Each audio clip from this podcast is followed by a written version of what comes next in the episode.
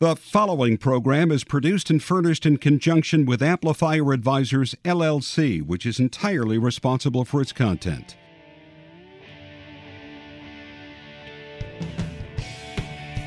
Welcome to What's Working in Washington on Federal News Radio, part of the Federal News Network. Now, your host, Jonathan Aberman.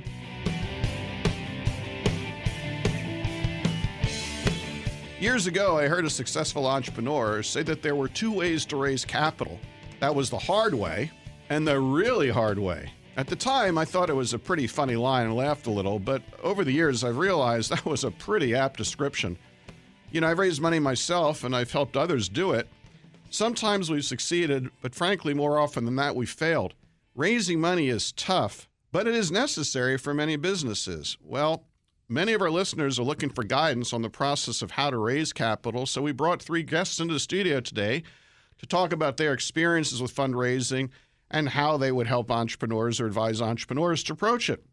They each have a unique perspective, which I think will help us shape a conversation that provide insights from many directions to help all of our listeners who are interested in this topic really go off and do something truly difficult, raising capital to grow their businesses. With me in the studio is Jamey Harvey, a serial entrepreneur who's raised outside capital throughout his career and has the scars to prove it. Jamey, good to see you. I can't show them on the radio, though. well, we're, we're I think somehow glad of that. Uh, John Funge is currently an investor at DataTribe and previously was a serial entrepreneur of some success, or more than some success. He's been uh, involved in fundraising now from both perspectives. John, great to have you. Jonathan, it's great to be here. Thanks for having me. And Mark Modica, he's founder of ModScore. Mark's been part of our tech community for many years. He's helped hundreds of regional startups raise capital, and he thinks he may have found a new tool to help them find startup capital. Mark, great to see you. Hey, great to see you too. I was originally, uh, Jamey and I go way back. He was like one of my first clients and uh, uh, helping raise capital. And uh, I've seen those scars, and they're not pretty. True, well, true story. True he's, story. Not, he's not that pretty. you either, know, even feel like we're in that scene in Jar, uh, Jaws, where all that's missing now is we all can roll up our arms. Like this is where NEA took a chunk out of my arm. But no, we, we, we definitely need a bigger boat. We definitely need a bigger boat to raise fundraising. So, what makes fundraising such a such a painful process then? You know, it's one of the reasons I started this thing called ModScore, and I've been doing this for a long time. The thing is that makes it most painful is that most founders or entrepreneurs don't realize that they're actually in a buying selling process. They're selling their company. and not selling it, but they're you're selling something, and you have to understand your buyers.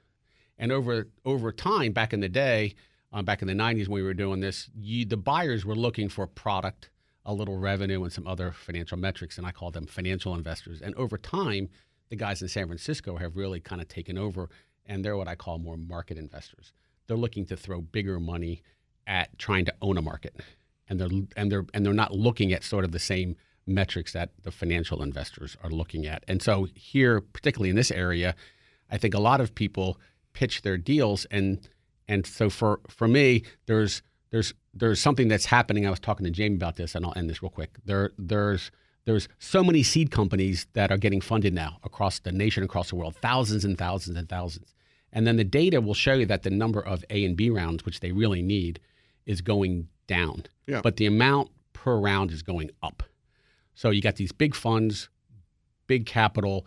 The partners haven't changed, so they have to deploy more capital. So what you see is this bifurcation. There's this huge hole in the market.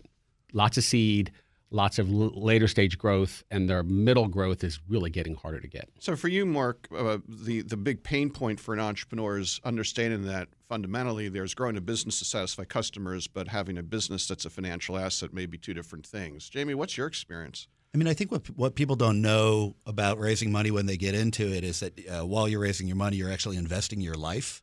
Um, so like you're you're taking all of your time and your passion and like attention that you could be spending on your family or your well-being, and you're pouring it into going out and talking to people who don't understand what you do and having them tell you no all the time. And um, so that that creates a kind of stress that uh, that people don't understand. Um, I was just uh, reminiscing with Mark about the early days of, of, my first company, Digital Addiction, and when we got our first big break, you know, I was trying to raise a I was trying to raise half a million dollars on a mill of a pre pre money, and you know the deal came back at you know a quarter of a million and a half, which I was like, okay, let me think about that for a second. Uh, yes, right. um, and you know while we were in the process, you know at the very end, two two painful things happened. One, the the guy that I worked with, uh, who was the CFO uh, for Mark, uh, his virtual CFO company. uh, got crammed down in the round. So like my friend essentially like got thirty thousand dollars taken away from him in the round, and I had to go tell him that. And you know the other thing was that the investors uh, cockatoo bit me in the middle of my presentation and took a giant chunk out of my hand. Um, at which point they said, "You're funded. The bird loves you." And I was like, um, That was Doug Humphrey. "Wow, yeah, it was Doug. Hey, Doug." The um, so you know, it's a funny thing because like I, the the bird liking me had been this big part of like the like connecting with this investor, and this bird liked me, and like we're doing the pitch, and then the bird bit me, and I thought, "Oh no." I'm screwed. The bird bit me. I'm, I've been, uh, but did Bud I said, no, the bird biting you was actually like great. And I thought to myself, is he afraid I'm going to sue him? Because you know, I, I've got a new listener contest. Every listener has had a bird bite them as part of fundraising. I'm giving fifty dollars. Now we'll go on. So for you, Jamie, it was really it was the personal aspect, giving up your life, um, the sacrifices, and then dealing with with frankly eccentricity to get money from people. delivering bad news to people. I mean, like when you invested in one of my companies, I had to come and tell you, hey, I'm shutting it down. I mean, like, And I bit you. and you, you were great. You were great, but Yeah, but not that- everybody is so great. But that wasn't a not positive everybody thing. is so great. It's um, you know, I know. I, all, all kidding aside, you know, I, I know founders uh, who have come, have killed themselves. I know founders who have ended up institutionalized. You know, it is very Well, it's tough. tough. It- it look, is tough. Startups and entrepreneurship attract. It, it's so binary. It, it actually does attract people who have binary personalities. I mean, that's one of the biggest challenges I had as an investor is separating the people that were a little bit off the wall enough to want to take the challenge from people who are truly off the wall. It's. a I think a lot of the due diligence is actually to try to figure out if an entrepreneur is, is sane. If you're a woman, you will probably be sexually harassed. That's harsh. If you're a if you're a, a person of color, you are going to face discrimination. And I don't mean like necessarily by everybody, but I would say out of like the 30 angel investors I dealt with in the 90s, I know two of them turned into people that mistreated people. so what are you getting at? Is I'm going to John speak. I know he's dying. Yeah, to. no, I've got a couple of thoughts here I wanted to share. So, yeah, it's it's about people so far Yeah. as I'm hearing, good, bad, and well, otherwise. it- on the point with the entrepreneur, it's very one of the things I think is that uh, entrepreneurship fundamentally. I mean, it's a it, there's a there's a s- almost like an artist. Like there's a side to it that is actually not entirely rational. Like if you're purely coldly rational, you probably won't be an entrepreneur. And I think most like really sort of inspired founders know that at some level. So, from my experience, I've actually had this kind of unique opportunity to be on both sides of the table. So, my own background, I'm a multi time entrepreneur. I've founded, built, and sold three companies, all in the DC metro area. So, I know this tech ecosystem decently well and the various people here. And then a couple years ago, I had the opportunity. I work now at DataTribe, and we're a, a venture investor uh, startup studio and foundry, uh, primarily focused on cybersecurity and, and uh, AI intensive companies that we invest in.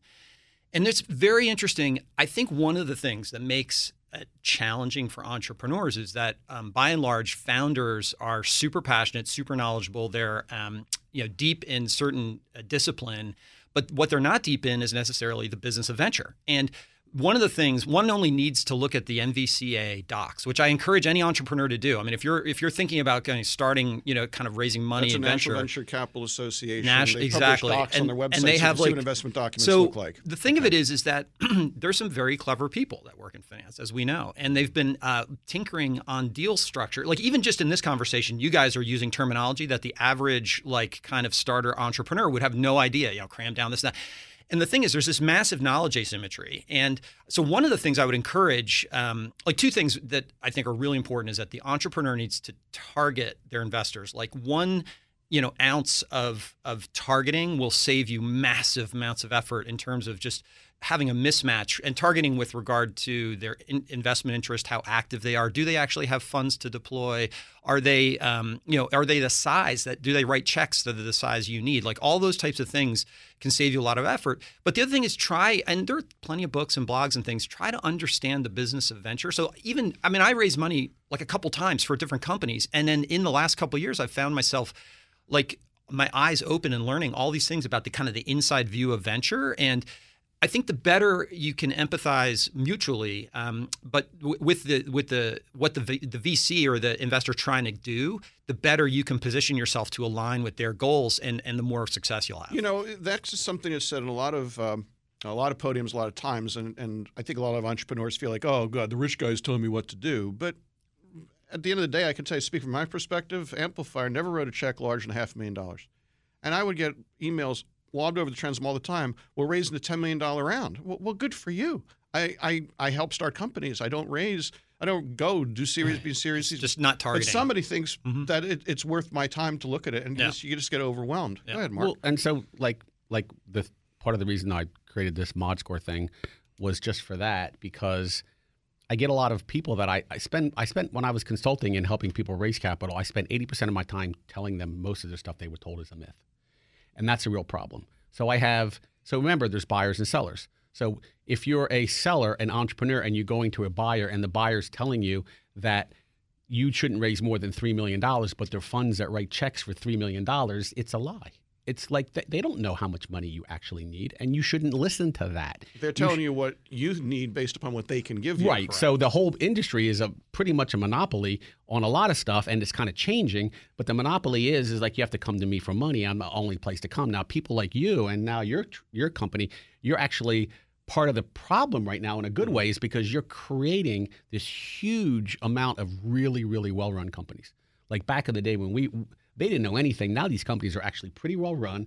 They actually are getting capital, half a million, million, two million dollars, which is creating this huge demand for this A and B round, this five, ten, fifteen, And these guys aren't doing it because Barry Eggers, who was head of the NVCA, he was my guy. I, I, I ran a, a Silicon Valley company. And he, I went to him two years ago and he said, Mark, we don't, we're not doing the 8 million like we used to do. We're doing 25 or two. What's really interesting, Crazy. and this is a national phenomenon we talked about in other in other shows, is that the venture capital um, industry is is bifurcated in a significant way, and Yes. that there are people that are really still interested in garage inventors and creating things like a DataTribe or a seed fund like Amplifier when it operated, but we've never had more venture capital money going into the asset class, but it's going into larger and larger and larger funds that you know need to invest in WeWorks, you know, 50, 100 million dollars a time, and and I think it's a real big innovation challenge, and it's something that thematically is a big challenge here in DC.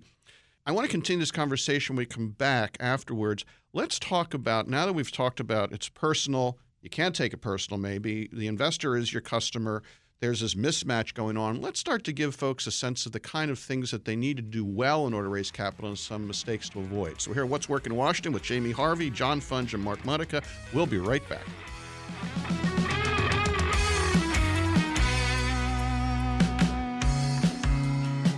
Thanks to Acuity. Acuity is a leading technology innovator solving big data analytics problems. Check them out today and discover the power of Acuity.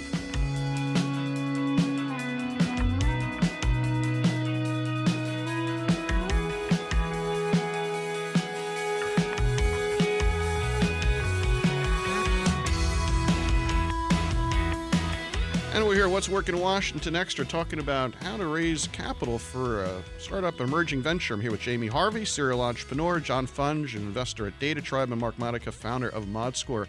Well, guys, we've we set the table well. Let's start with uh, well, let's have a conversation. If you're an entrepreneur, if you're a founder, what do you really have to do well in order to raise capital? One one thing that I found was um, you got to get out there and have a lot of conversations. I mean, and there's a there's a bit of a random walk kind of element to it. I, I see a lot of entrepreneurs being coached not to talk to this kind of person and not to talk to that kind of person, and don't waste your time. You do have to be careful with your time. But you know, sometimes I would get invited to go talk to an investment bank, and you know, they clearly weren't in our asset class. I didn't know why they wanted to talk to us. Actually, they were they wanted to get educated by me about virtual objects, which have turned into a billion dollar industry, which we invented. So, um, Not that you're bitter or anything. yeah. not bitter. But there's a That's lesson in there, See? which is that often Right. an entrepreneur can have the great idea, and but at the wrong moment. Oh, we were always we were always too early. Like that's gonna they're gonna write that on my gravestone, right? Yeah, me too. So the Yeah. but the um but you know Hopefully I'm that not that right now. that venture th- those investment bankers tended to make introductions. They introduced us to other people. Like there were a lot of random connections that got made that actually eventually led to raising money. So your view is uh, to take a lot of meetings. I I later tried not doing that. Like when I did Sponto with you, I was actually working a full time thing and doing it on the side, and I didn't have time to go take all those meetings. I didn't get the kind of fulsome, exponential benefit of all the relationships that I was making through the networking that I had earlier in my career, and it it, it became a problem later. But that may run counter to, I suspect, what Mark's going to get at, which is you want to be tactical, right? I mean, you can't just spray it everywhere. You've got to be tactical. Yeah. So um, what we're doing is so I see there's three problems that I've digitized. One is creating data. I think there's a lot of bad data. Decks are bad. Financial models are bad. Those are all for the financial advisors. We're, we're doing so- something different. We're creating new data actually where there is no data, because that's what I saw in Silicon Valley was what they were buying. They were buying vision and the ability to go really big and then actually go really small really quickly with simple data and extrapolate that. So we're building a, a, a system around being able to create data that someone will want to see. So one is data, and I focus a lot on that. Two is speed. You got to be you got to get there fast. So what this random walk is like he did a fast random walk, and it's getting harder and harder to do that, right? Especially because the bigger money is in one place, and again, we're trying to track that and and create a market for that where it's not. Um, and then three is connectivity. This is almost sound like an internet company, right? Data, speed, and connectivity. Are you connected? Are you targeting the right stuff? Well, there are more. Like there are funds in Silicon Valley that you've never heard of that would be all of the capital in DC. So there's this weird sort of again bifurcation. There's these super giant rounds. You know, how do you get to that if you have this big idea? Because everyone you invested in and all the things you're invested in, not one of them is going to say, "I don't have a big idea. This isn't a billion dollar idea, or Right. half a billion dollar, or 250." And you and you're and you attract that. So so for us, the real important thing is a your decks suck. No one funding a deck. Your financial model's outdated. No one's funding that anymore. Use of proceeds is made up. Not funding that anymore unless you have over five million in revenue. Unless you're doing things that guys around here like Sands Capital and other people are So, doing. so your view, your view is that yes, you go broad, but you have to go broad. Ta- you have to have some tactical view, and and that's yes. But I want to bring John and Jamey before uh, we get your insight there, because John, my experience as an investor is I always wanted people showing up at my door early in the process and wanting to take money from me. Yeah. So I think one of the things that I think is important to keep in mind is that when you when you are entering into this relationship, it's it is, and a lot of people sometimes make the analogy to dating or mm-hmm. marriage or something like that. And in some ways, you're going to put in place probably 200 pages of legal documents that bind you un- together in, in until like the company exits or you know and, and so Forever, basically. Exactly. Until the so, company's so it is, or there really bankrupt. is a kind of courtship that's happening, and it's really important that the chemistry works and that mutually you guys can work together well. I mean, I think there's this whole evaluation, mutual evaluation of like how well do we kind of you know vibe and work work together. I'm a huge fan. I mean, kind of like what James was saying. Like you got to go hard at it, and and but but I would add one thing to it personally. I think you want to have a lot of quality meetings that are targeted. So, and, what I mean by that is, if it's possible, you want to talk to people that in the firm have the authority to make a decision. Like there's a lot of people out there that are that are relatively junior that don't have much authority to actually make decisions, and they can waste a lot of an entrepreneur's time. Um, as an example, I think you need to be like as an entrepreneur, you are. It's it's important. It's a little bit of theater. I, I mean, I, I in in kind of preparing for this today, I was thinking a little bit like, well, of the of the you know myriad entrepreneurs we've met in the last couple years, DataTribe, like who are the ones that really kind of s- sort of stuck out at me? And you know, there's a, there's a little bit of theater. Like you're you're kind of you know, there's a little bit of a show, and and the the found the like the, the the VCs are looking at this saying, okay, how is this person able to compel me and th- therefore compel a market or compel customers? And um, and so there's a little bit of a, a, a sort of showmanship, and part of that is being really prepared. Like you have to make sure you understand who you're talking to. You have to make sure you understand your market, your competition. Like it is, it is really not good if you're in a meeting and somebody who has like a light to medium understanding of what you're doing, like a, a, an investor you're presenting to, can like just out of the air pull up a competitor that you've never heard of. Like that is basic homework that you have to do before you enter the process. Now, keeping in mind realistically there's always, it's very dynamic and there's lots of competitors that always can come up and and it is easy to play stump the chump you know what i mean and so you you have to you want to stay away from that like but as you know as an investor but it's just um, you want to be very targeted and you want to be very prepared and you want to have a little bit of a little bit of showmanship in the way you do it Can I grab I want- Sure. Go for Go it. ahead. I want to clarify. So when I when I talk about the random walk and getting out there, Yeah. like at the end of the day, you're doing that so you can find the right person. And so I've I found the wrong people before. Like so, Doug was the right person. He was absolutely. And when I met you, I had targeted you. Like I knew you were the person I wanted to talk Yeah, to. you were kind of stalking me. Oh, I was totally stalking Yeah. you because you were like the only investor in the area that made the kind of investments that I needed to do my company, really. Hmm. But I knew that because I talked to 30 other people and they'd all told me the same thing. But the at the end of the day, you're trying to get to that right relationship because when you get to those wrong relationships, I mentioned the 30 people and two of them are like known harassers, right? Like, how did I end up with them, right? I went to a investor group. I went to one of these breakfasts. My deck broke down. They couldn't give me my deck. And I said, I'm just going to do the pitch off the top of my head. I gave the pitch, pitch of my life. Best pitch I ever gave. no deck. Everybody ran to invest. I ended up with 30 guys. putting in oftentimes just a 15,000 con- apiece. just a conversation you know literally no presentation you just have a kind of chat about what you're doing is oftentimes the most effective i've found So I'm trying to I'm trying to fix this because this is not the way to do it. 100%. Wow, Mark. Okay. So like this is completely wrong. So like you have you have thousands of companies out there, and I've been on. I created the Capital Call with Carl Grant. Mm-hmm. I've been doing pitch Cooley, competitions right. for 25 years. Mm-hmm. The thing about it is, is I can't take somebody and teach them how good Jamey is and do theater.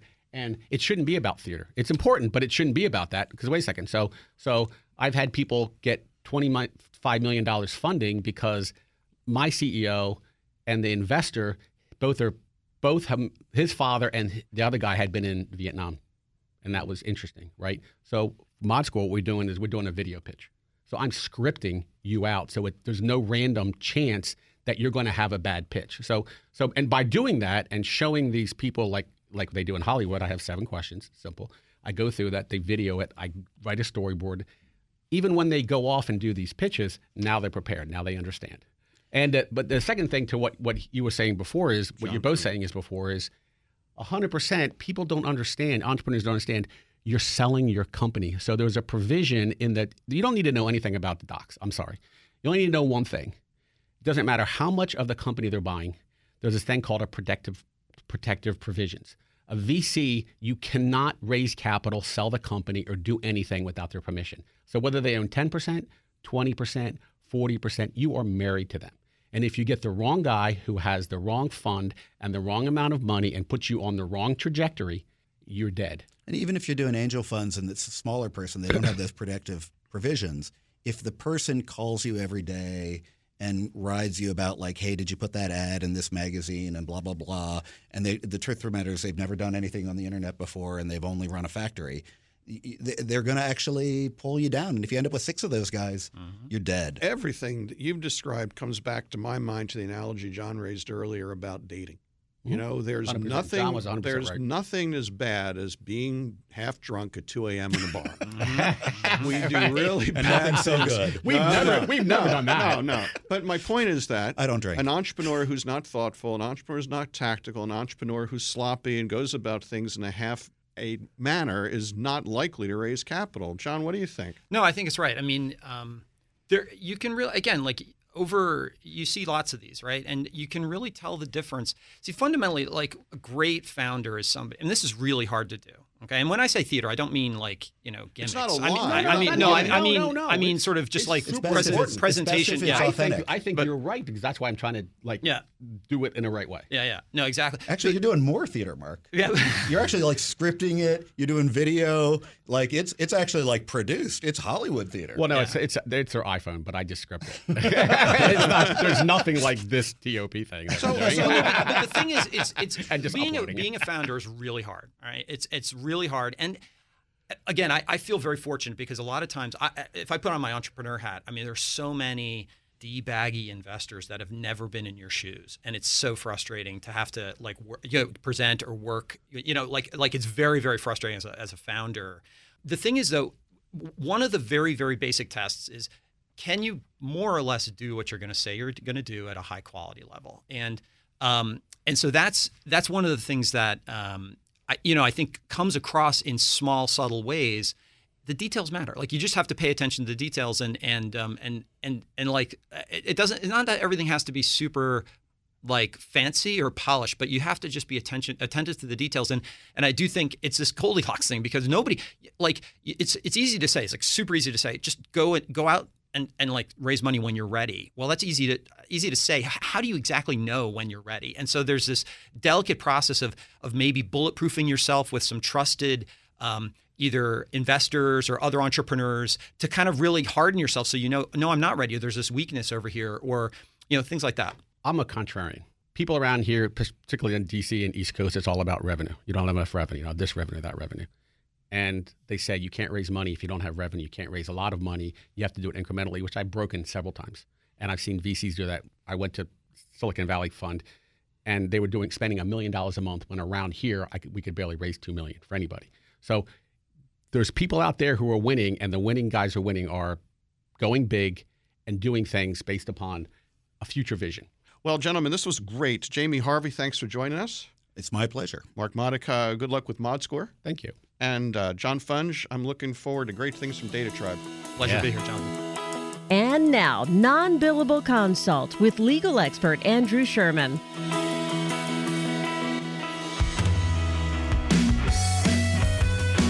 Normally, you would think that every employment relationship has a single employer for each of its employees. But over the years, who is an employee and who is an independent contractor and who is the employer has become a bit of a gray area.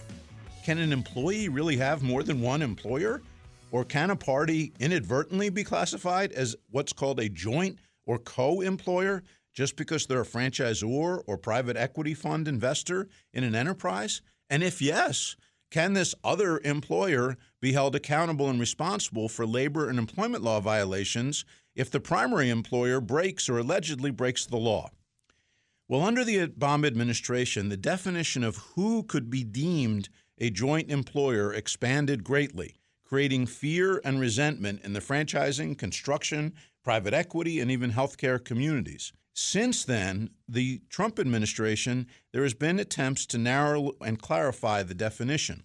The Department of Labor finally came out with some clarity and safe harbor. Under these new rules, which go into effect March 16th of 2020, the Department of Labor established a four-factor test to determine whether or not you might have joint employment liability.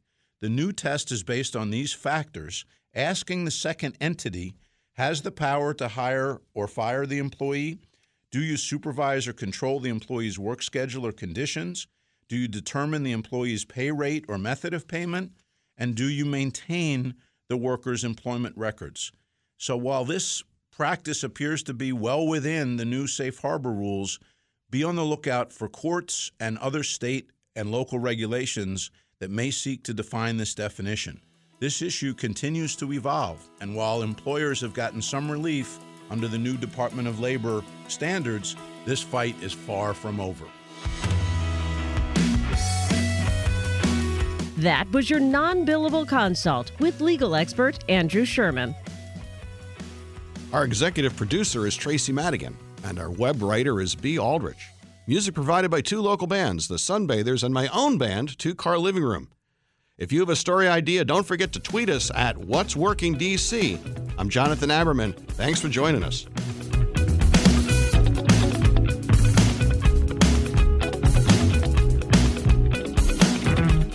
You've been listening to What's Working in Washington on Federal News Radio, part of the Federal News Network. Tune in Monday afternoons at 2:30 or subscribe to this show on iTunes or Podcast 1.